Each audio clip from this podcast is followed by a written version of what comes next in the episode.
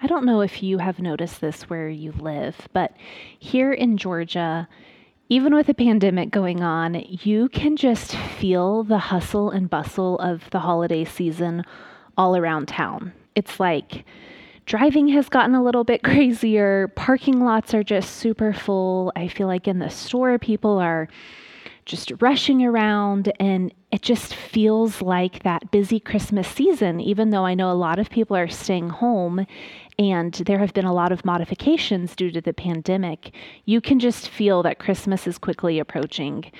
And somehow these ever increasing anxiety levels of 2020, it's like they're just reaching new heights. I know a lot of people started celebrating Christmas earlier than they did in years past. Maybe that's why it's a different level of Christmas energy, but whatever it is, the air is just buzzing with Christmas. And as much as we are trying to stay at home, my family and I, I still somehow always have a handful of last minute holiday errands and things on my to do list that I kind of have to run around town and get done. So this past week, my son and I we just kind of took a day of it and we were trying to knock out all of our errands. And as we were leaving a store, he looked up and just really innocently asked me if he could run out through the incredibly busy parking lot by himself to our car all alone. I was like shocked at first because, you know, as a mom, that's like everything against what you have tried to train and teach your children to do. But instead of, you know, reprimanding him and getting mad right away, I just try to like calm myself and just let him explain his thinking because I knew that was something unlike him to ask. And I knew that wasn't something that he normally wants to do. Normally, he right away will grab my hand and wants to stay close to me in the parking lot.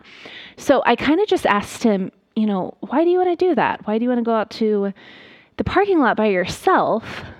And his sweet response, he just looked up at me and said, Because, mom, I hide you in my heart like Jesus, and you'll be with me still in the parking lot. And my mama heart just about burst because it was just the sweetest thing as he tried to explain and clarify his thinking. And I started to realize where he was coming from. You know, he literally thought that you know Jesus in my is in my heart and he's with me all the time and mommy you're in my heart and so you're with me all the time and so you'll still be with me in that busy parking lot and I'll be safe. That was his thinking. And I had to you know sit down help clarify what that actually meant to have him hidden in your heart. And I just kept envisioning his sweet 3-year-old mind wondering exactly how Jesus fits in his heart. You know, my son is seeing me with my big old pregnant belly, and he's feeling his baby sister kick and interact with him. And I think this whole time he has thought that physically somehow Jesus has like morphed down in size and is physically in his heart currently. And that's what we mean when we say hidden in our heart. And it was just a sweet time to help clarify some of that and have some really good conversation. But it got me to thinking that being pregnant this Advent season has added a whole new level of, anticipation in our house. And really, it has added a whole new dimension as I have approached the Advent season.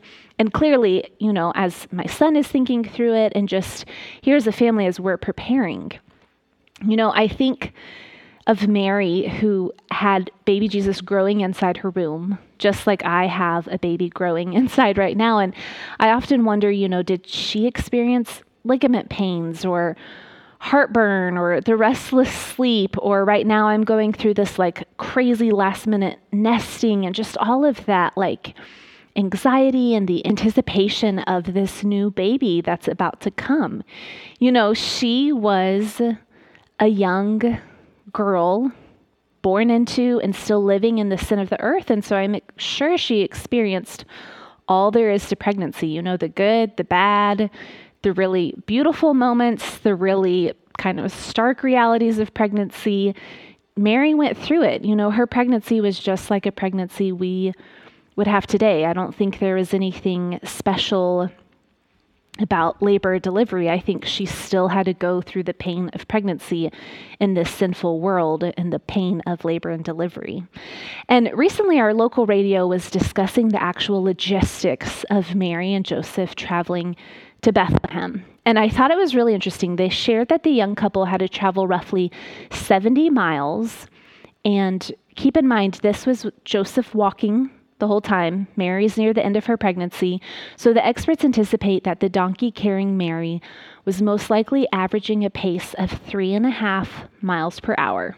So they had to go that slow, 70 miles. and so, with that distance and speed, that means they were traveling roughly for about a week, if not a little bit more, to reach Bethlehem. And as I'm sitting here in the last few days or weeks of my pregnancy, I can tell you that would be the absolute last thing I would want to be doing right now during these final days. I cannot imagine sitting on a donkey that long, having to sleep like just on the bare ground, and you know, having to go to the bathroom outside, just all of that. I, I can't even wrap my head around what that was like to travel those last days of pregnancy. And you know, I feel like this long journey that she takes to Bethlehem, it's just another testament of Mary. You know, you can see the strength and endurance of this young virgin mother who had such a high calling that she just embraced. You know, I'm sure, like any other mother, she felt baby Jesus kick. And, you know, I like to envision that maybe she watched her belly kind of squirm and ripple as she, like, pressed against him, and all of the fun things we as mothers can go through when we are pregnant and we're so close near the end. But unlike other mothers preparing to deliver and hold their babies, you know, Jesus was not only growing inside her womb, he was already dwelling within her heart. And I feel like you see this through her whole story. You know, it just, her story proclaims her faith and trust in not only his promises and provision from the very beginning. I mean, right at the beginning of the story, when we see the angel appear and tell her that she will be with child. In Luke 138, her response is, and Mary said, Behold, I'm the servant of the Lord. Let it be to me according to your word. And then the angel departed from her.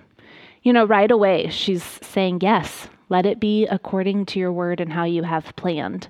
And later in Luke, twice you read, um, it's Luke 2, that Mary treasured up all these things, pondering them in her heart.